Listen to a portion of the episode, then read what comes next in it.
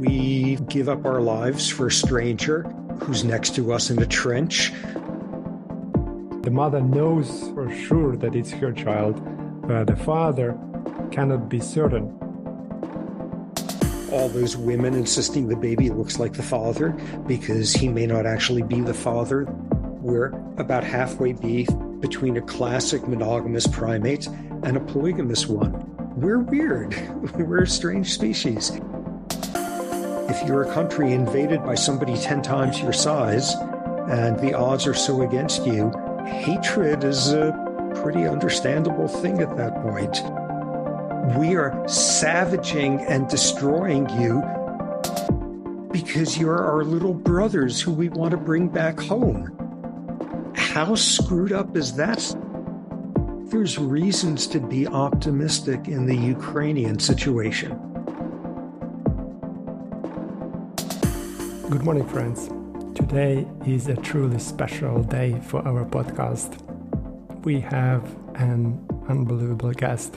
Yes, it's difficult to believe, but Robert Sapolsky, the Robert Sapolsky from Stanford, kindly agreed to join us for a conversation.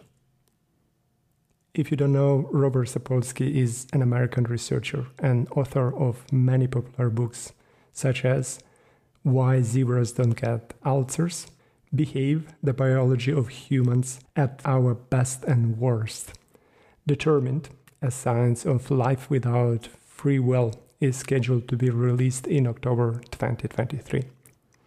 He's a professor of biology and neurology at Stanford University. You might know him, most of the people know him for a series of lectures which are now public, or at least for a short lecture on depression. Science of Depression is arguably the best take on depression I've ever heard in my life. He's just brilliant with respect to science of depression and human behavior in general. He's a professor of biology and neurology at Stanford University. His research is focused on stress, neuronal degradation, and gene therapy strategies to protect vulnerable neurons from diseases. He also studies wild baboons in Kenya to understand stress sources in their environment and how personality relates to stress-related diseases. In this podcast, we will focus on science of us versus them in the context of the Russian invasion of Ukraine. And we will discuss how family ties, how bonds between family members, loved ones, can be impacted under an extreme stress such as war. So welcome, the one and only Professor Robert Sapolsky.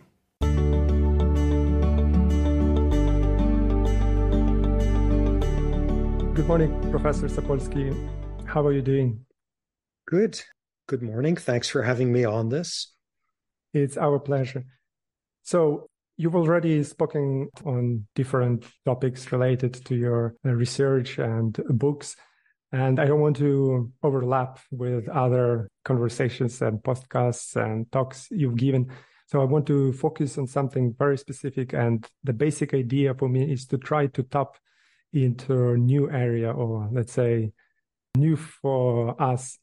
So there is this romantic view of the war that it might bind people, that it might create some sort of feeling of unity. And let's say I was thinking that maybe it's a little bit too romantic, and in reality, war destroys everything, and it also destroys relationship between people. That's why I, I wanted to talk to you about what biology has to say about relationship between people, between family members, between loved ones, and members of one community and the same species under the extreme stress, such as war.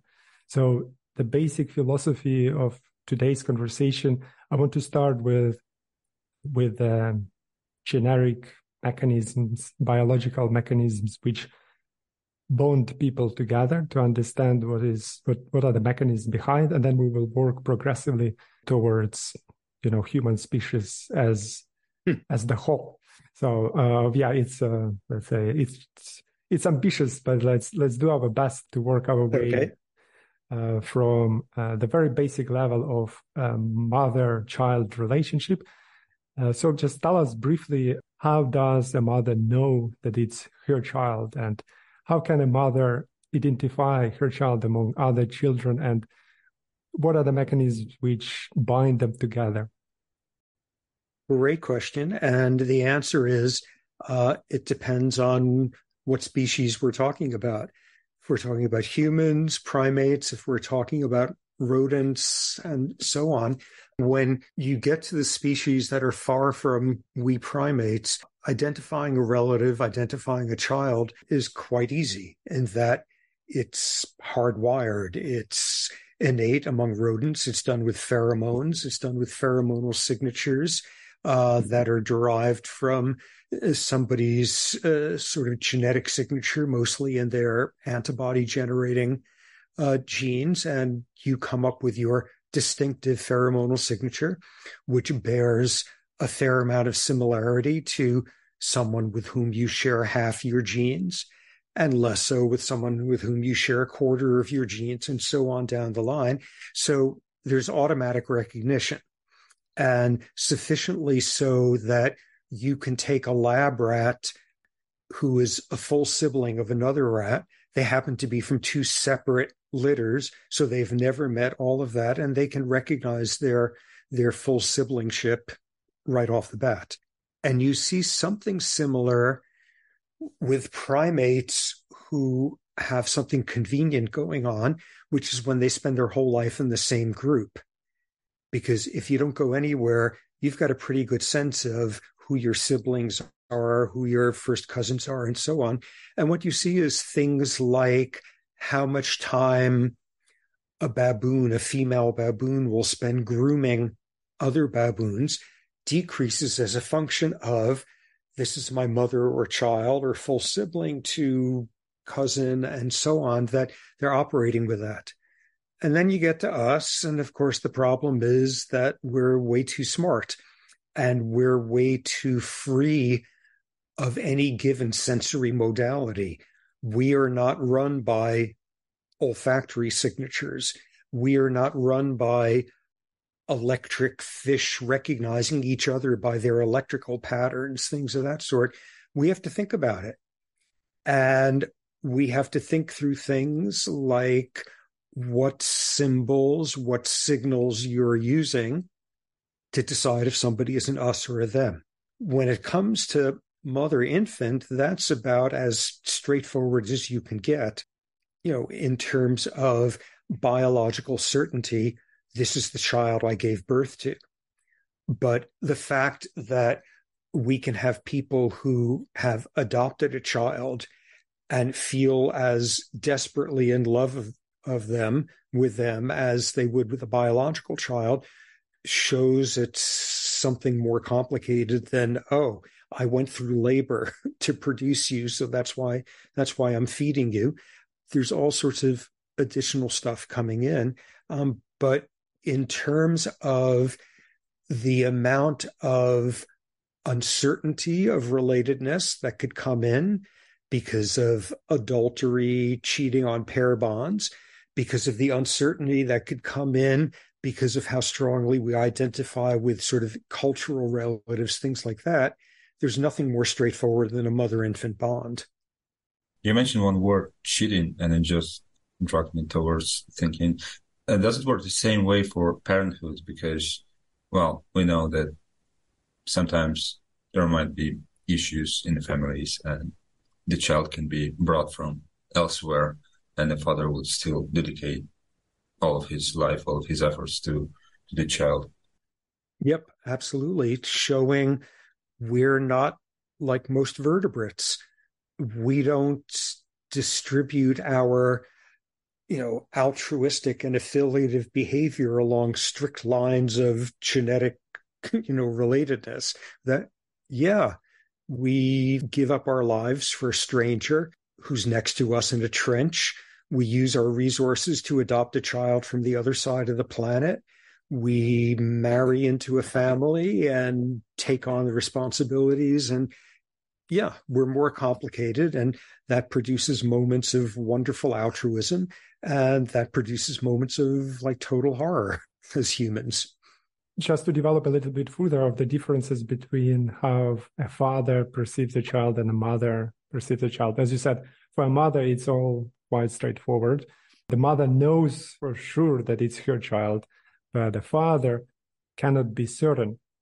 I'll also speculate. So since we are, you know, adults and we can say something that might sound obscene, but I was just wondering your opinion about that, that there is speculation that the shape of human penis is such that it sort of pumps out all the semen that was there from a previous partner. So meaning that it's still not clear if we are a monogamous species or not. So my, my yep. question is, is it really true that we harbor, men harbor naturally doubts about really being biologically fathers of our child, and we need a little bit more time and maybe a little bit more certainty?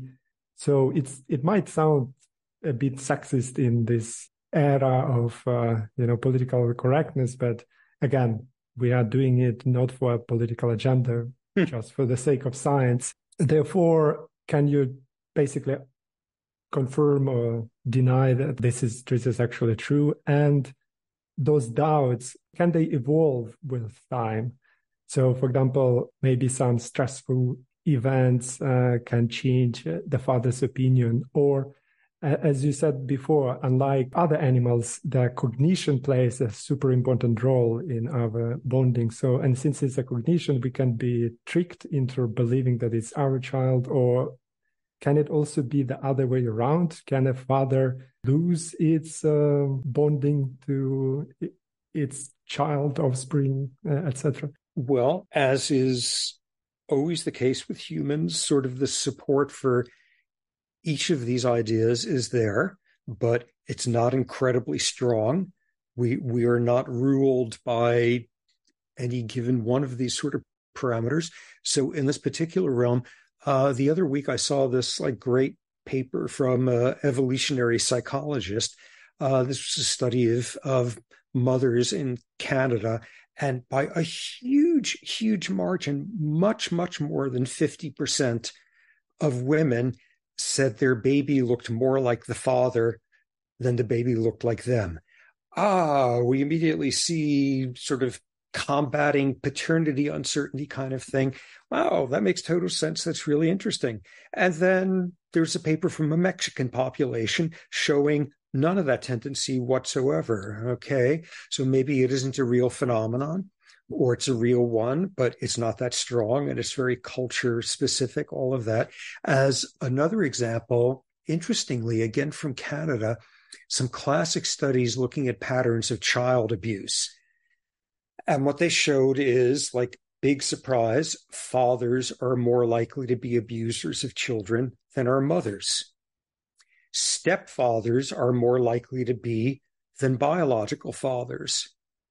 Paternal grandfathers are more likely to be than maternal grandfathers. With paternal grandfathers, there's two steps of uncertainty. With maternal grandfathers, there's only one. And like this whole beautiful finding with this, and like this couple in Toronto made their career on this, and then a bunch of uh, Swedish attempts at replication of that have failed, and showed it was very confounded by the fact that if you have a stepfather in a family rather than a biological father, you're likely to be poorer on the average, and that introduces elements of economic stress and displacement, aggression from that.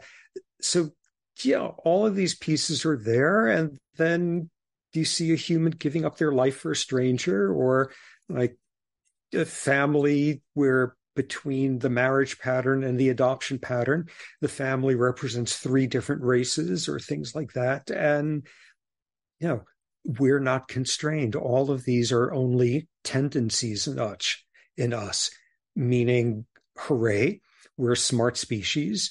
Um, hooray, by most of the parameters of primate social evolution, we wind up somewhere in the middle. We're not one of those, and we're not one of those.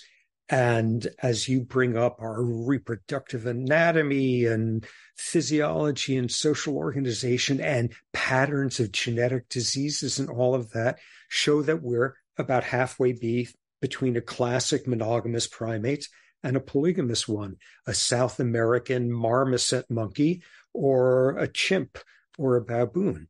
So it's incredibly interesting that on the average, we're right there in between. And it's equally interesting that we're right there in between in the middle on the average. And different individuals obviously are at very different points on that continua and have physiology going along with it. What that shows is there's no uniform picture. It's incredibly malleable to cultural factors. It's incredibly malleable to psychological manipulation, like all those women insisting the baby looks like the father because he may not actually be the father, that that sort of stuff. And that's where humans don't fit any of the easy categorizations about sort of us and the evolution of our behavior. And are you aware of any study that shows some sort of mechanisms which will split people or which will make people feel like they are not a family anymore after a stressful event or anything like this? That's one of the things that I want to clarify, how the stress, how stress impacts the feeling of uh, family connection and, uh, yeah, and just feeling caring for each other. So meaning under stress, do we really bind more, or we feel more isolated and more selfish and trying to survive uh, and abandon our loved ones? I think we become a lot more selfish. And, you know, your part of the world has shown that. The pandemic has shown that, all of that, amid obviously there being huge exceptions. But it's an interesting pattern. Um, what you see is during times of stress, our capacity for empathy gets smaller. Our capacity for who counts as an us gets smaller, all of that. But the typical pattern is it compresses down into family or the closest of your culture and those who you share cultural symbols with it. It's rare that it breaks down like further than that. That really does become the unit of how you're now viewing the world. Um, what it does at the same time, though, is it typically exaggerates whatever pathology there is within a family in terms of functioning, um, because a time like that just is is reifying, is is strengthening the foundations of whatever logic or illogic emotionally that the family is running on. So it's absolutely common that like one's concerns collapse down to being very, very local, but that usually stops at the family. I mean, I've, I was fascinated. There's a whole string of like leaders of African independence in the middle of the twentieth century, all the various colonies, where they all started off as Pan-Africans. We are going to form one gigantic country. And by the time it looked like their country was going to get independence, their main concern was that. And then ten years later, in their rule emerging as a dictator, they were only concerned about their tribe. And in their last ten years of life as an eighty-year-old ruthless murderer, all they cared about was making sure that their children were running the poaching trade for elephant tusks. And like, that's the sort of compression compression that you see. There were not a whole lot of them who were turning over their family members to the international court. I think things collapse down. Family is kind of a unit that remains intact there. Where you see exceptions to that were like these horrifying documented cases of like children, World War Two or just before, Polish-German kids who were of mixed marriage, and some Nazi pseudo genetics expert determined that this kid didn't have too much Polish blood, so you can let them live. But here's what we're going to do. We're going to take them from their Polish parents, and we're going to raise them in Germany, and we're going to raise them Hitler Youth and all that sort of thing, and teach them to, among other things, think of Poles as subhuman. And there were at least a handful of cases where after the war, they were able to identify this teenager was one of the ones who was ten years old, was kidnapped from Warsaw and raised, and we know who the family is, and we're returning them. And as you can imagine, just staggering psychological dissonance when being told that German-speaking woman making great pastries for you, she really wasn't your mother, and this is your mother. And she's been looking for you all these years, and she is part of this group that you have just been spending your time being indoctrinated into despising, yet she knows you, and she can tell you where your birthmarks are, and like enormously psychologically disruptive all around, because, you know, a lot of what makes who matters to you feel close to you Um, is a lot of the baggage that comes with kinship, but is not guaranteed to come with kinship and can be dissociated. On the other hand, then you get those stories about like identical twins who were separated at birth and they were raised in completely different worlds, or there was a mistake in the hospital and two babies were switched and all of that. And they discover this as forty-year-olds, and they've been raised completely differently from their biological parents. And yet they claim, you know, this is the first time they have felt at home in this way. We're weird. We're a strange species. It's guaranteed that some cases of put your child on a train going west in the hope that they'll be safe, and maybe two years later when it's all over, they come back, and nothing will have been changed whatsoever. In fact, it will have been strengthened. And in some cases, it will have been irreparably damaged. And it's hard to predict. And it's part of the disaster that what's going on in Ukraine is all about, because there's all sorts of these kids scattered outside of Ukraine now, and uh, with families broken up. Much as in the United States, when we take an immigrant family that comes over the border from Mexico and we separate the kids from the parents and put them in different detention centers. And then in like two thousand cases here, at least, people lose the paperwork saying who belongs to who.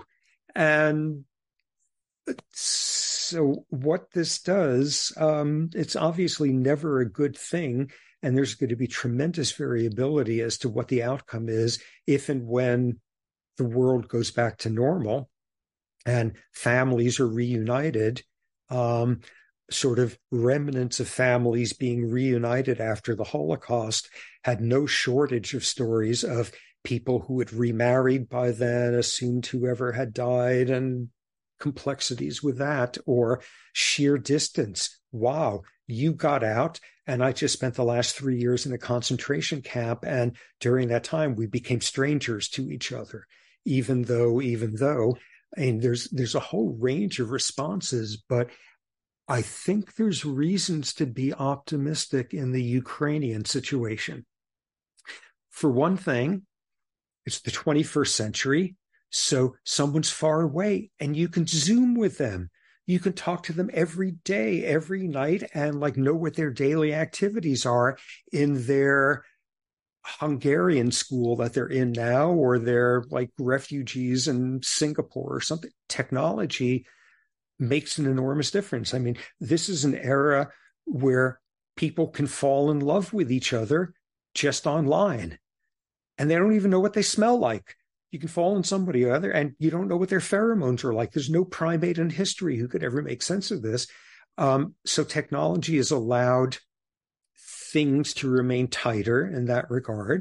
I think another big advantage for the Ukrainian situation is these are not people escaping from Vietnam after the communist takeover in the nineteen seventies who got on a boat and managed to wind up in some other country, and maybe the U S felt responsible and eventually took them in. And here they are in a completely different culture on the other side of the country.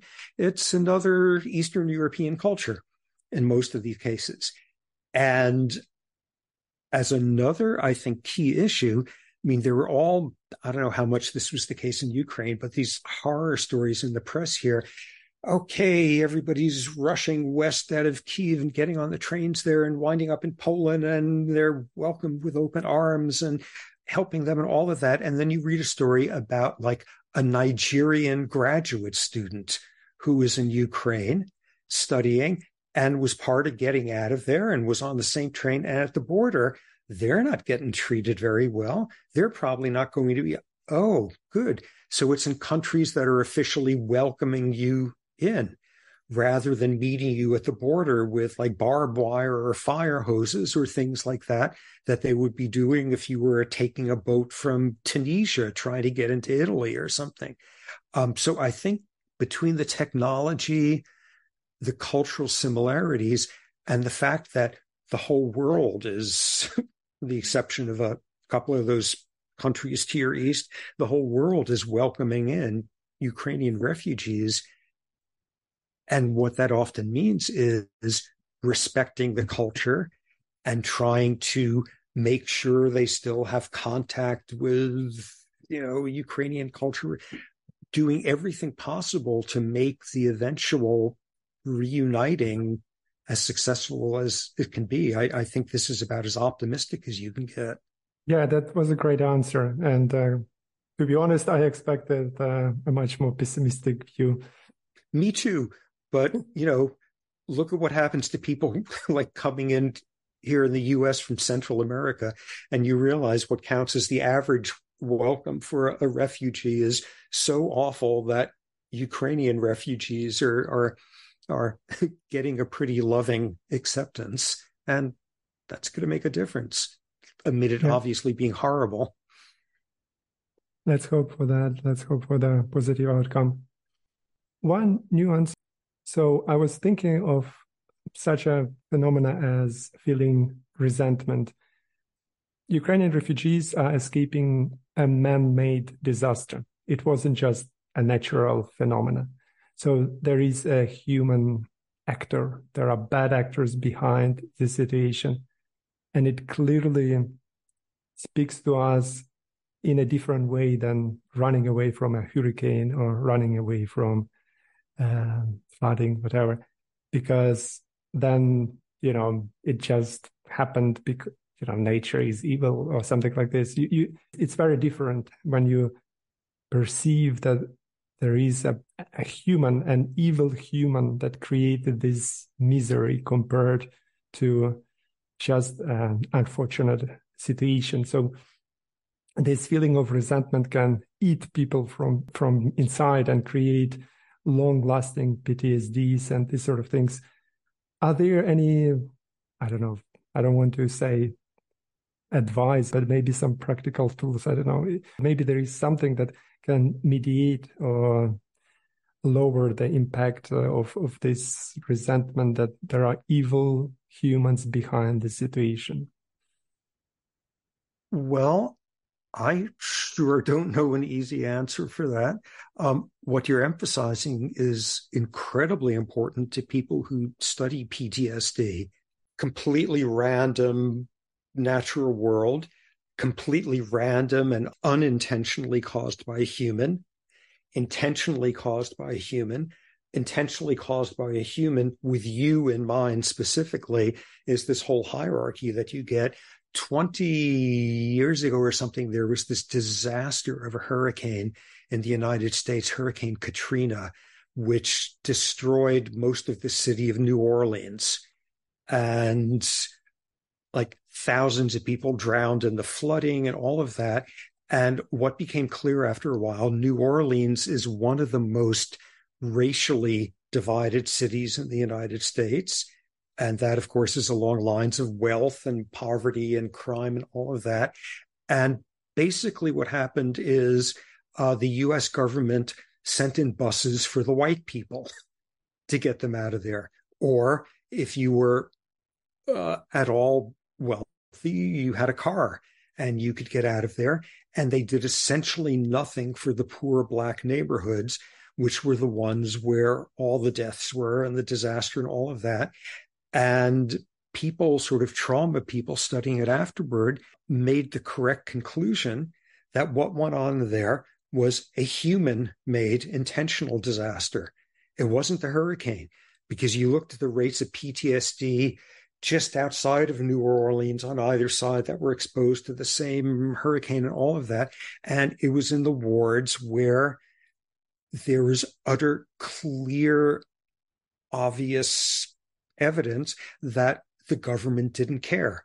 And at some point they said, nah, let's not bother sending buses for those people. And that was the P T S D rates after that were unlike anything you normally see after a hurricane, because the trauma there wasn't from a hurricane. It was from what was done. So a, a brilliant way of differentiating them. The last thing on earth I'm in a position to do, because what I know about are rats and baboons, and because I'm not a clinician, and because I'm sitting here in my comfortable home in California, like as far from this reality as possible. Um, But not all of those Russian soldiers are murderous convicts who, like, signed up with the Wagner group. Not all of them, like, want to be there.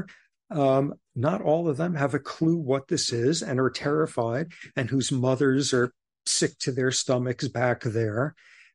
And amid the horror, I guess, something that might be buffering in some ways is, if one of them is a monster, it's because higher up in the hierarchy, the culture was established saying it is okay for you to be a monster in this circumstance. And we know what's at the top of that hierarchy is Putin.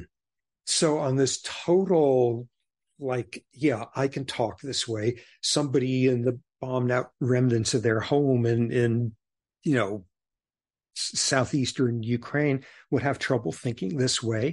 Um, but any of those Russians who are monsters, it's been because they're in a system that made it painful enough for them that this is who they became. And, you know, their cousins, like everyone I, I run across has, like, who's Russian has a cousin in Ukraine, or whose sister married somebody from Moscow and they're in Kyiv. And, and like, of course, there's massive amounts of overlap. And maybe that's grounds for, like, somehow remembering you have really, really terrible, shitty circumstances that has just been a disaster for your life, but the people doing this to you are doing it because they've had some pretty disastrous circumstances also. As always, the truly evil people in power uh, operate by turning people against each other who have nothing against each other, instead of noticing who's actually responsible. But again, obviously, that's me for sitting here and, ooh, I practically sound like some idiot Buddhist monk or something um, in terms of how to get past what they've done to you, to your country, your home, your family, all of that. Um, but uh, most of them are in some way victims of this same monstrosity who's directing this whole thing. Yeah, we'll we'll come back to the system which conditioned them to do that a little bit later. But for the moment, let's also speak a little bit about us versus that, them, and how the soldiers are triggered into bonding with their brothers in arms and uh, differentiate them uh, from us. And you already spoke uh, about that in previous talks. Um, So I'll just want to recap that you mentioned that uh, the easiest way to, to trick the soldiers is to trigger disgust in brains, insula.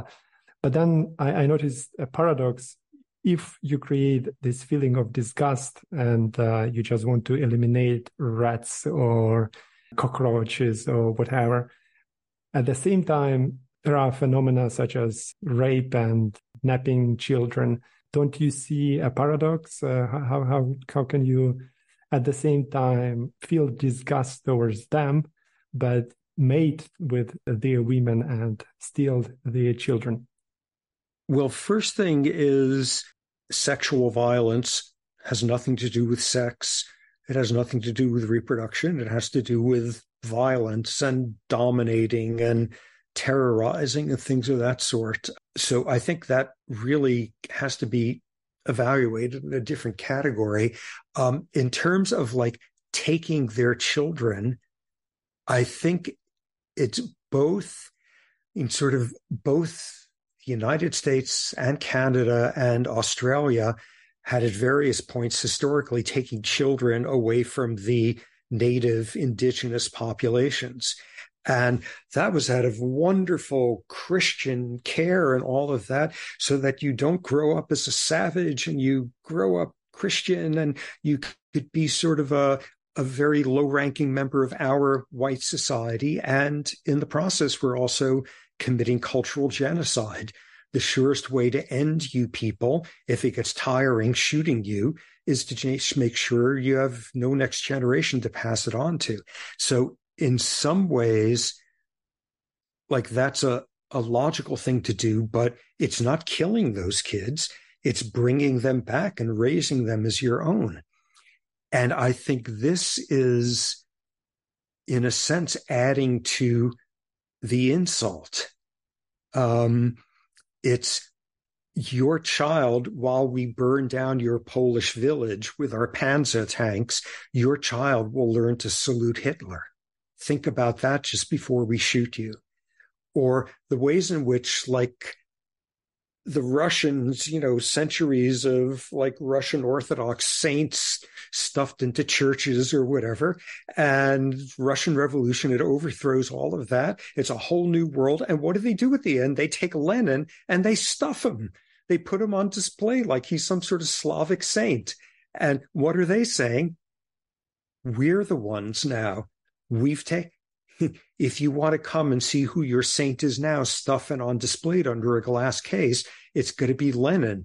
It's not going to be Saint whoever from like the Vlad the Impale, Impaler's reign or some such thing. It's, it's, uh, you know, phrase, English phrase, it's, it's pissing on their territory. It's degrading it symbolically. It's, your children will be singing our national anthem. Your children would be disgusted by you. We're going to guarantee it. So I think it's that element. But in terms of this whole thing, us and them and disgust and the insula and all of that, Ukraine is a weird situation. I mean, us, them explained a ton about various genocides of native populations. Um, us, them explained the Rwandan genocide or the Holocaust or whatever, or the United States and Japan at war, two cultures from the other side of that. Like half of what Russia's propaganda is, is there's no such thing as Ukrainians. You're really one of us. You're really our kind. This weird, stupid Ukrainian language, well, we've been trying to convince you for two hundred years that it's not legitimate. And now this, this silliness you're saying about this being your own country, that's not legitimate. And you saying, oh, we're Western oriented. No, you're Slavs. It's a weird, it's, we are savaging and destroying you because you're our little brothers who we want to bring back home. How screwed up is that cycle? It's a very different, I mean, Putin could maintain only for so long that Ukraine was being terrorized by, like, Nazis, like Zelensky. Hmm, that one's a little hard to explain. But that Russia was going in to liberate our fellow Slavs from this abnormality that is declared it a country of its own. Um, but yeah, as soon as like atrocities in Bucha and places like that started appearing, it was obvious this was not going in to liberate our little cousins. But still, the it, it's not just, you know, Crimea really is ours, so we're taking it back. It's you people are really us.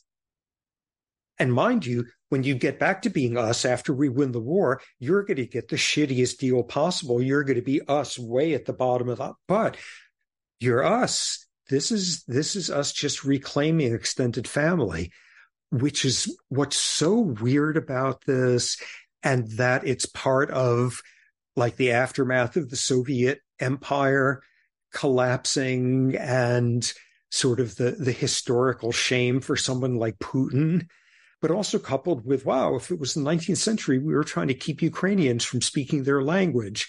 And wow, if it was the eighteenth century, um, they were probably like defeating, you know, Peter the Great in some battle or other by teaming up with the Swedes. And this is this weird, this is not getting on a boat to the other end of the world and trying to kill the people there.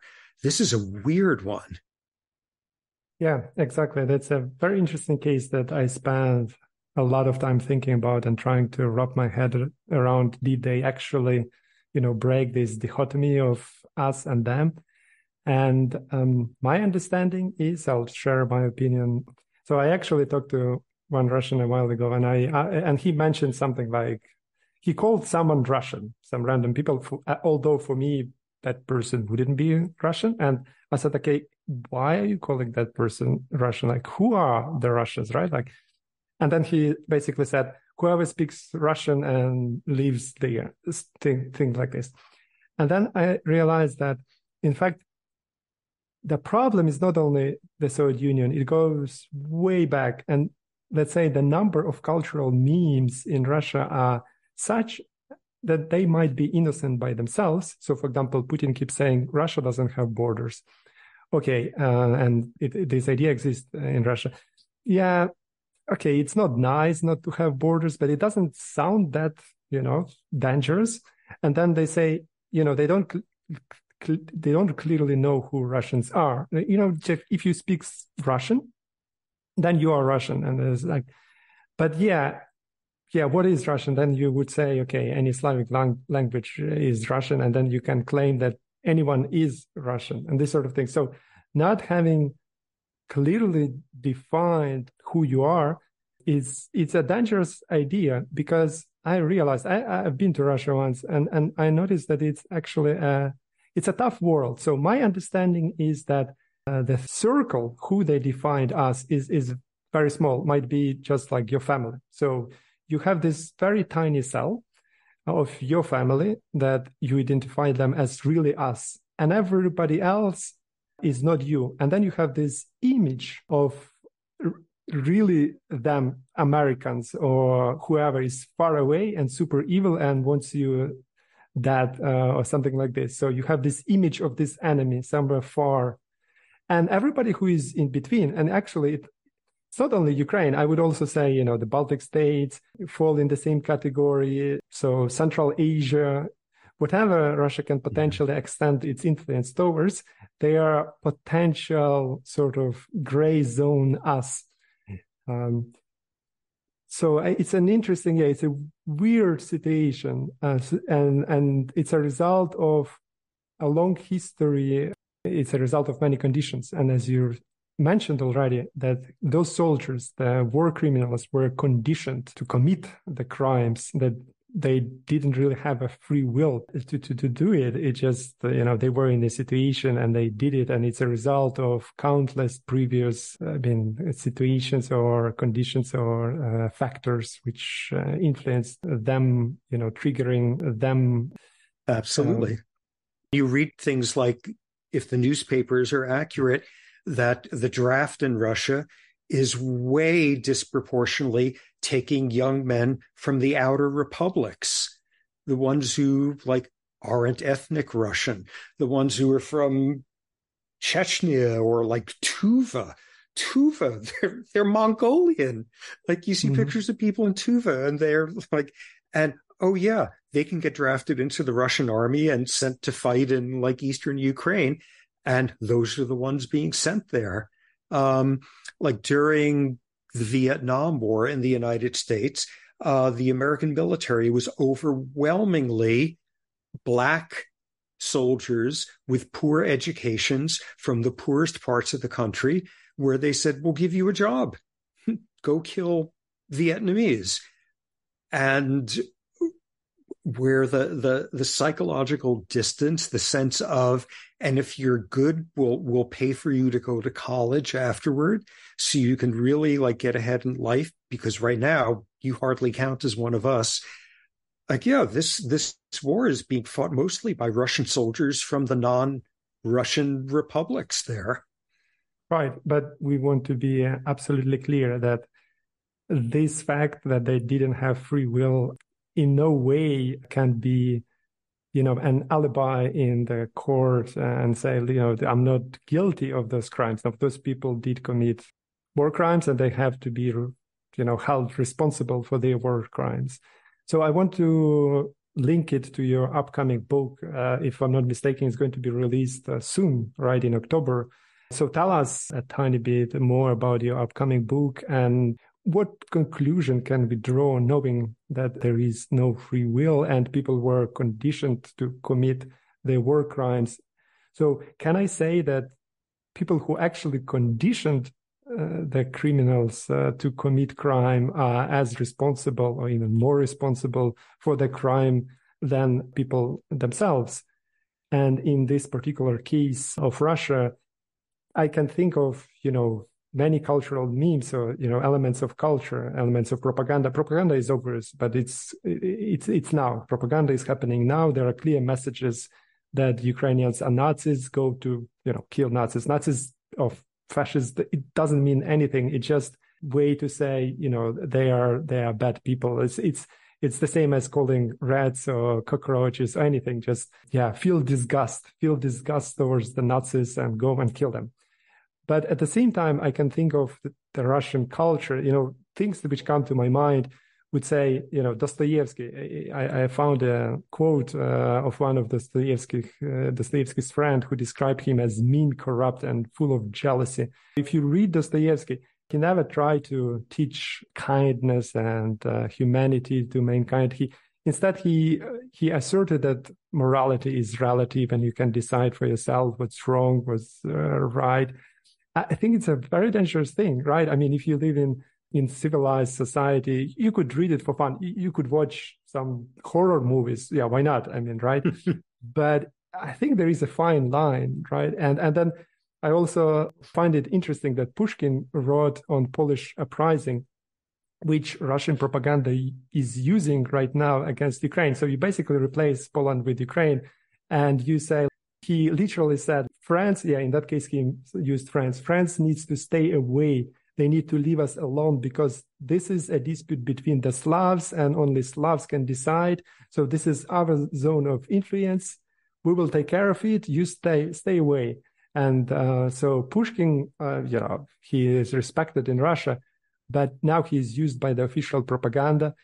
And I would claim that he conditioned people in the past because they read it in school. They are, you know, those war criminals, they go to whatever primary school and they read this innocent poem that says, this is our zone of influence. And then twenty years later, they are in Ukraine and they feel that they are entitled to, let's say, they are doing something, again, innocent. They are Russian soldiers and their job is to be a military police. They have to, I don't know, they, they they are responsible for the order in the occupied town. But what right do they have to stop Ukrainian civilians and check their possessions? You know, they are the occupiers. But this poem might condition them into believing that they have a moral right to establish order in a Slavic country, because Pushkin in nineteen thirty said that Russians have a moral right to settle dispute between Slavic people. And you can go, you know, deeper in history. The Russian political structure was inherited from the Golden Horde. One might claim that, you know, they, they had this head of state, which, uh, which would assign a leader to a local province, and, and you have this vertical of uh, power, and local tribes were extremely aggressive and fighting for honor, that you had to prove yourself, you need to show to everybody else that you are strong and dominant. So, so, and you can go even back then. So my, my question to you, where do we draw the line? So first of all, can we claim that we do absolutely need to punish people responsible for the propaganda, people who condition soldiers into doing the, the war crimes? And how deep into history should we go to look for the root cause? Well, the trouble is root causes just keep going further and further down. So it's very hard to say this is where this began. If you take that sort of perspective, which on one hand is difficult, but on the other, it's accurate. I mean, it, it intellectually is really um, how things work. This is like, you know, it's it's one thing to be like some stupid professor in California who could talk about punishment doesn't make any sense and reward doesn't make any sense because none of us are truly responsible for our actions because of genes and environment and hormones and all of that. But then you get people who are running these atrocities and who are commanding them, and who are handing out medals for it, and who are running the propaganda and all of that. Somewhere in there, one has to reconcile, yeah, yeah, it's not their fault either. I bet their father was a drunkard who beat them every day when they came home, or yes, this didn't come from nowhere. Nonetheless, you have to construct a world in which people are safe from them. And it's not every culture, society on Earth that could be like Norway when they had that guy Anders Breivik who gunned down seventy people on that island out of out of white supremacy ideology.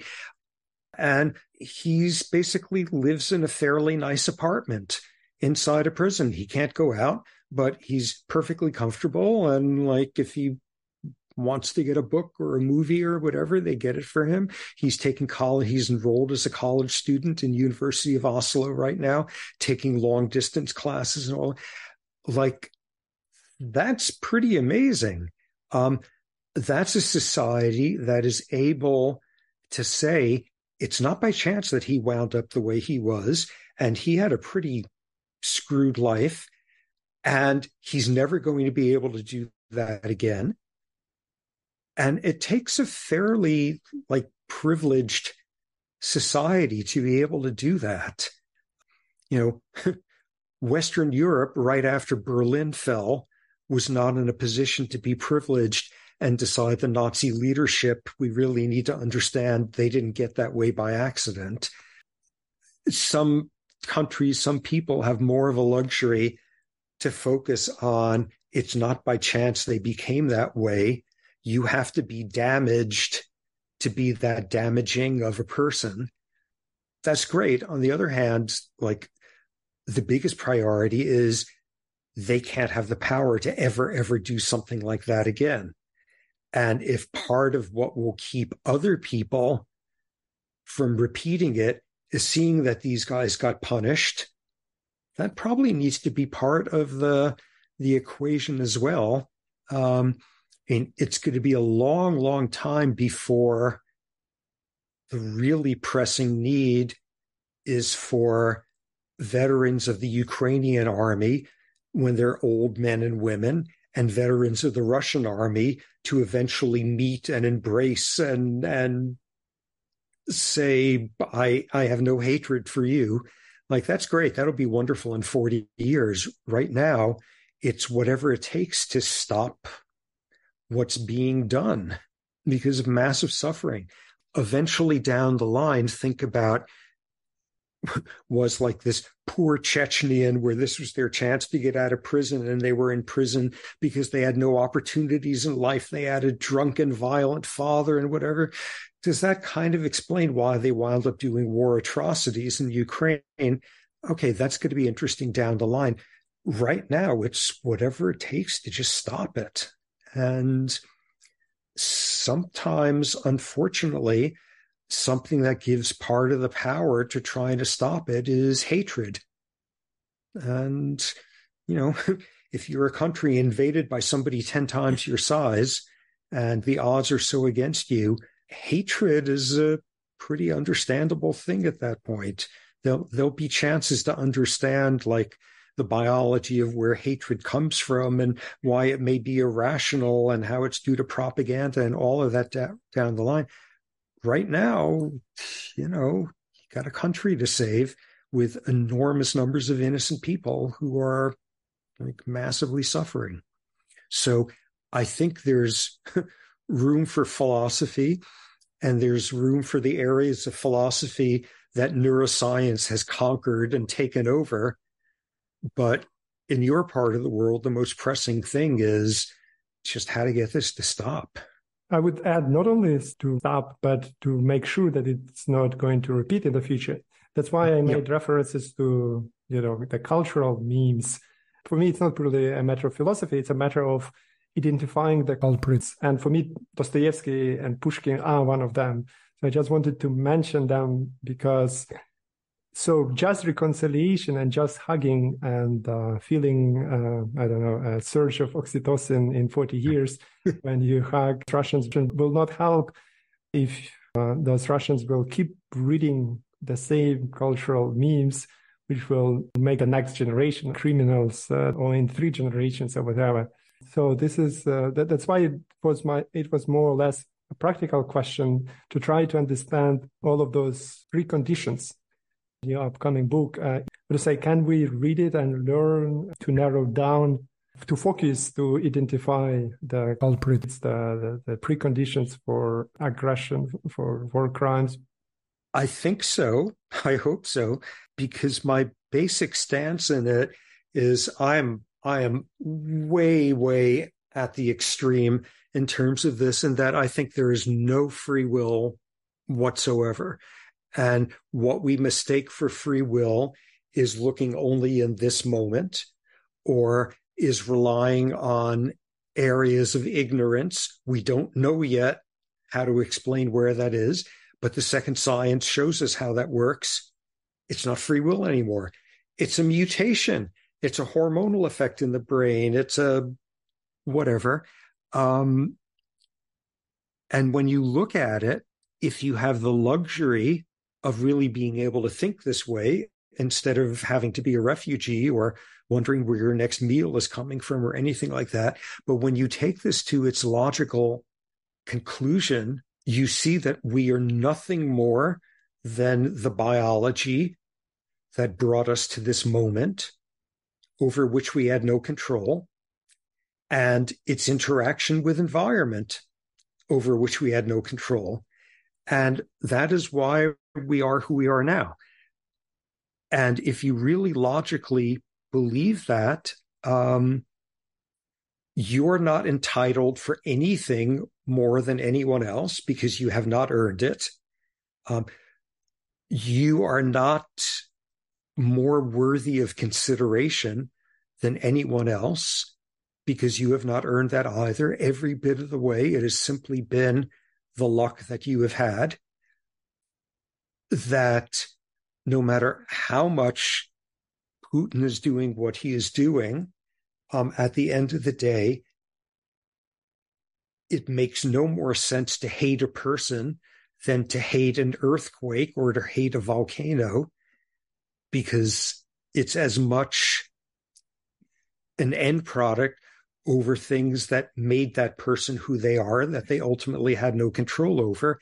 But at the same time, dangerous people shouldn't be allowed to go and be damaging. At the same time, cars whose brakes are not working anymore should be kept off the road.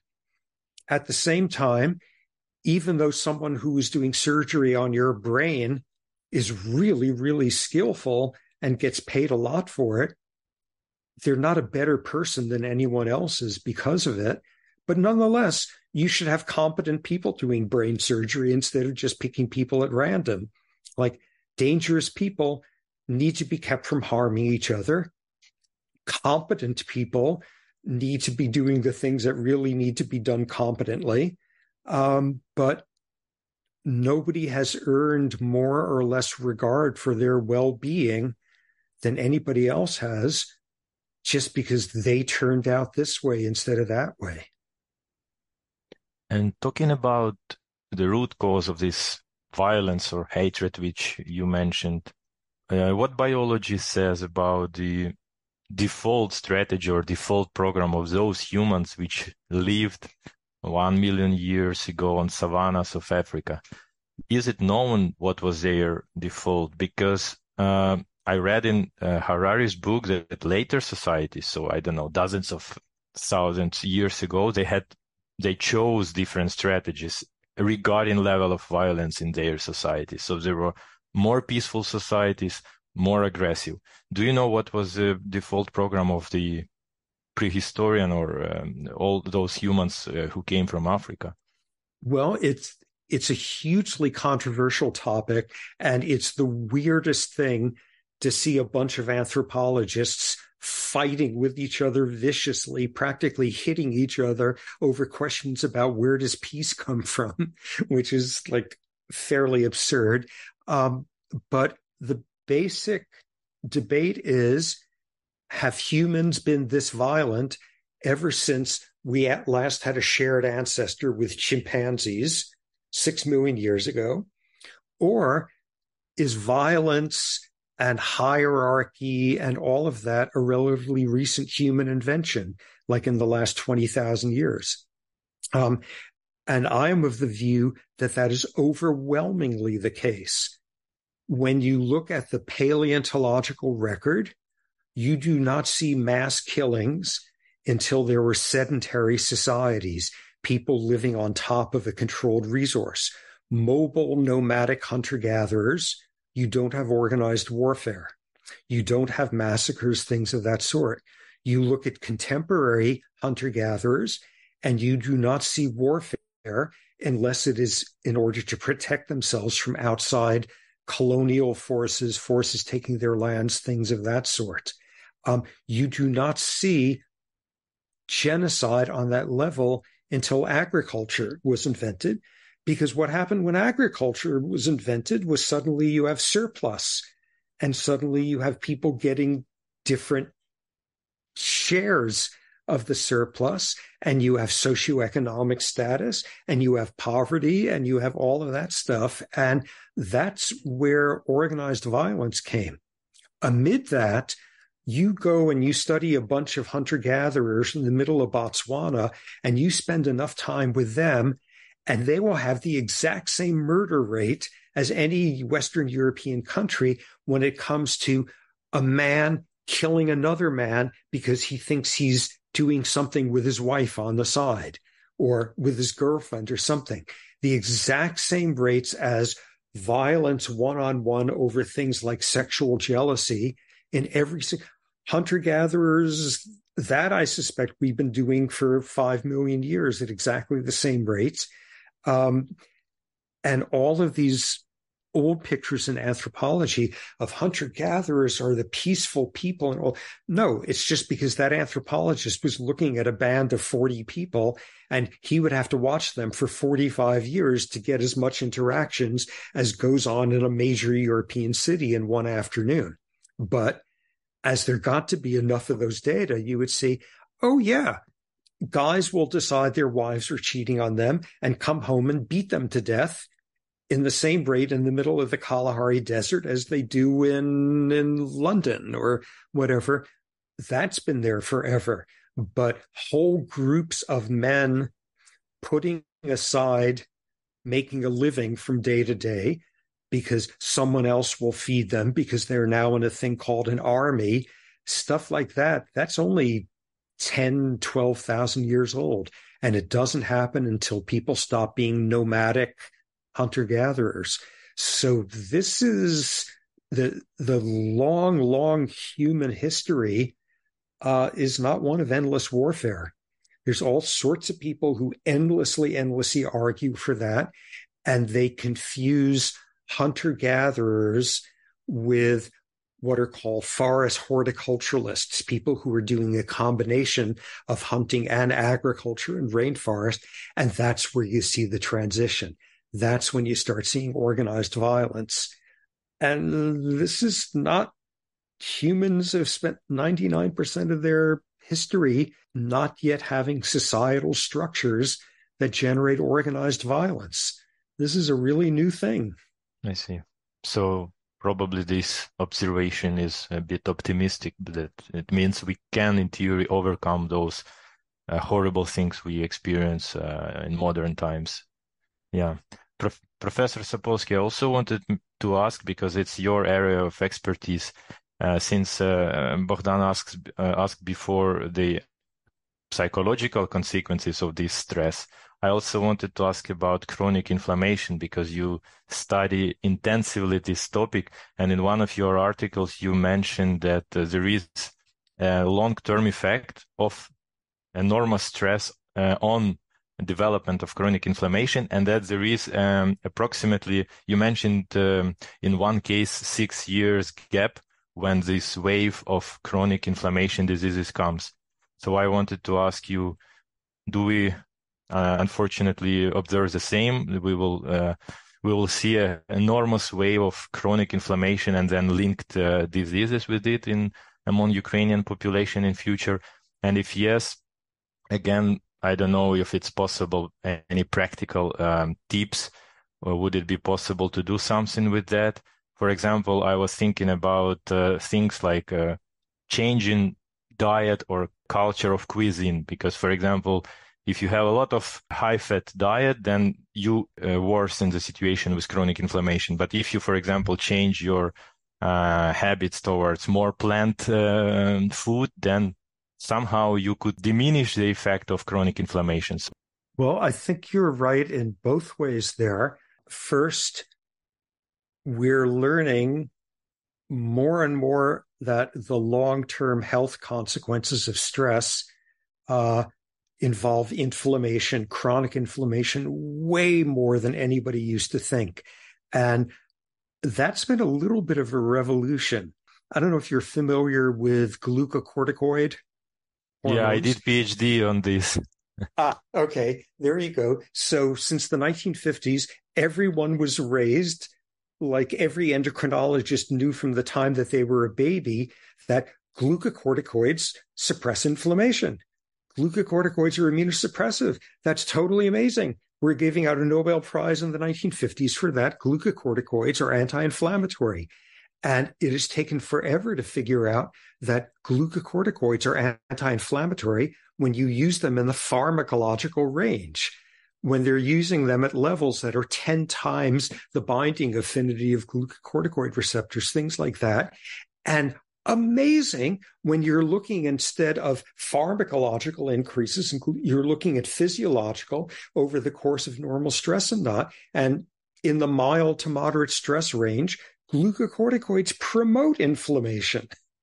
Wow, exactly the opposite. I was I was a little bit in on that revolution of like dealing with that in the context of neuroinflammation. Oh my God, glucocorticoids and stress can make all sorts of aspects of brain damage worse.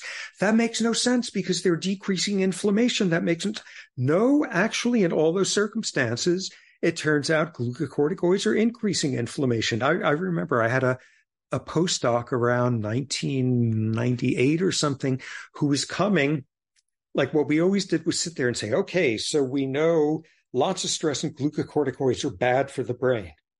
But we also know inflammation is bad for the brain, and we also know that glucocorticoids are inhibiting inflammation. So they're bad in this way, but they're good in this way. So let's see, is this arrow stronger than this arrow? Let's do... And he was like my first inflammation person to come and started working on that. And like... I ruined the first year of his life in my lab because every time he came into my office and said, this is really weird. I'm seeing actually that the stress and glucocorticoids are increasing inflammation. I'm saying, oh my God, go back and check. You missed the, the test tubes. Oh, you, you please go do it again. And it like took forever for me to realize that this was this whole shift going on around then. Stress in the everyday sense, elevated cortisol levels in the everyday sense are pro-inflammatory. And at the end of the world I care about, the brain, um, a huge amount of the degeneration during brain aging is being slowly pushed in one direction by the amount of neuroinflammation over the lifetime. Inflammation outside the nervous system turns out to have much, much more access to the brain than people used to think. So even inflammatory stuff by cardiovascular disease and obesity and things like that's increasing neuroinflammation. And that's really central to a lot of what goes wrong.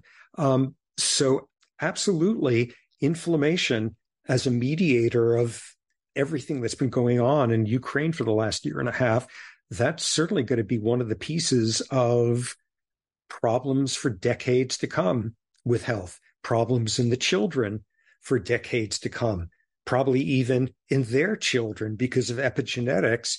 But at the same time, the interventions are exactly what you say. Most of these like slow degenerative features of aging are incredibly sensitive to diet and exercise and antioxidants and, you know, anti-inflammatories and social support and lack of anxiety and treating depression and things of that sort. Alzheimer's disease currently, late onset Alzheimer's, not the type that people get in their fifties because it runs in their family, but the ninety percent of cases of Alzheimer's disease, forty percent of the risk could be explained by lifestyle risk factors, food, diet, exercise, smoking, head injuries, all, all of that. And that's turning out to be the range for most of these like neurodegenerative features of aging. Yeah, terrible, terrible news, what's been going on, how stressful it is. There are a lot of spots where somebody can intervene. And most importantly, in terms of like our bias towards high-tech medicine, it's not intervene after the damage has happened by going in with some amazing drug, but preventatively beforehand with everyday lifestyle stuff. We both got raised in believing the way to tackle disease is to find the mutation, or the way to tackle disease is to figure out the drug that will fix it. And more and more, like what biological sciences are about is get there beforehand rather than afterward. And it's very rare that it's due to this mutation or this, you know, methylation event or this. And instead it's due to fifty-eight different lifestyle things, each of which contribute this much. And you put them all together and a whole bunch of them you can address yourself, but you got to do it every day. And it's little stuff. And it's so much more satisfying to go to a doctor and they give you a drug that will fix it. And, you know, yeah. all that stuff. But as soon as you get something that's like, oh my God, Alzheimer's disease, amyloid plaques, dead neurons, we can show the molecular conformations of the twisted protein aggregates, et cetera. Lifestyle, half of your risk in that is built around how you've just lived your last sixty years. That's like, that's a very, very powerful observation that, like, stop trying to find the one epigenetic effect that explains everything. And it's this big stuff. And what's very important to me in the process is that the sort of things you need that constitute a lifestyle that makes for less of this stuff building up damage over time also usually happens to make the world a much more like gentle place to live in. Um, so that's, that's, that's a win on both fronts. I'll make a small advertisement of one of the episodes, one of the first episodes actually that we recorded on this podcast. Most of our episodes are in Ukrainian, but we had an English speaking guest who spoke on diabetes and he spoke a lot about lifestyles. That's why I recall that. Unfortunately, the conclusion was that it's almost impossible to convince people to change their diet. He works with patients and he tries to explain, look, um, you will lose your legs if you don't change your lifestyle. And they just keep eating, uh, you know, s- drinking sodas full of sugar and just keeps killing them uh, slowly. So it's very sad, but we have a body of evidences that changing your habits, stop smoking, stop eating junk food. It looks so easy, but it's so hard.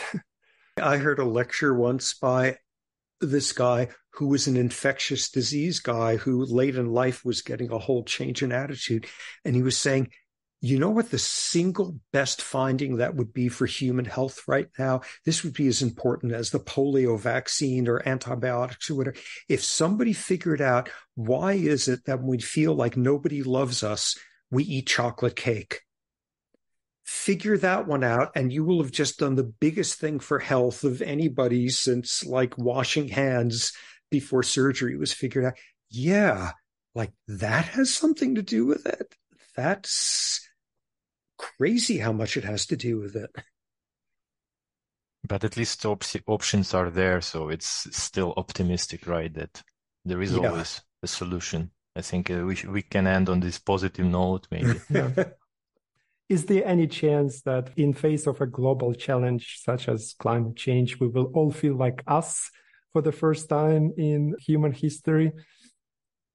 I think here here is where I run out of my ability to sound optimistic. I, I, I think things look pretty bad in that regard. Of course, as is usual, when the oceans come flooding in and the heat becomes intolerable and all of that, it's going to be the people who were already unlucky who are going to be feeling it first. Like Northern Europe has half a century ahead of it before it feels as bad as Pakistan does, that kind of thing. Um, but yeah, I don't, I don't feel very optimistic in that realm at all. So there, there, there, I can't find any, any silver right. lining. Let's finish on a pessimistic note then.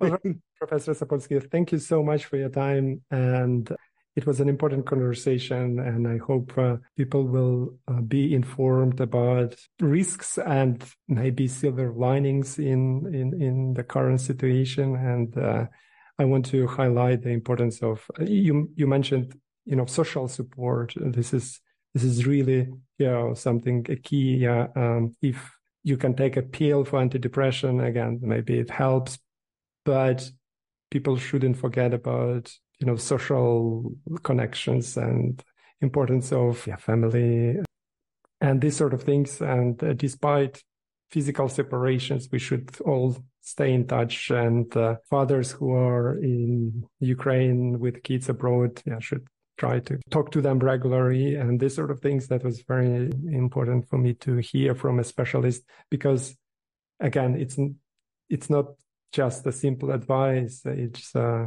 you know, supported by a body of uh, scientific evidence. So let's hope that despite of the war, Ukrainian families uh, stay strong and remember the importance of, of love and uh, simply connecting to your loved ones. Yeah. Well, I hope you guys get to go back home soon if that's what you want to do. I hope your families stay safe. I hope all this ends soon. It's a nightmare. It's heartbreaking. Thank you, well, Professor Sapolsky. Have have a have a good middle of the day, and I'll go to bed now. And uh, be yeah. well. Take care of yourselves. Thank, Thank you, and you. Good luck with Bye. Your research. Bye.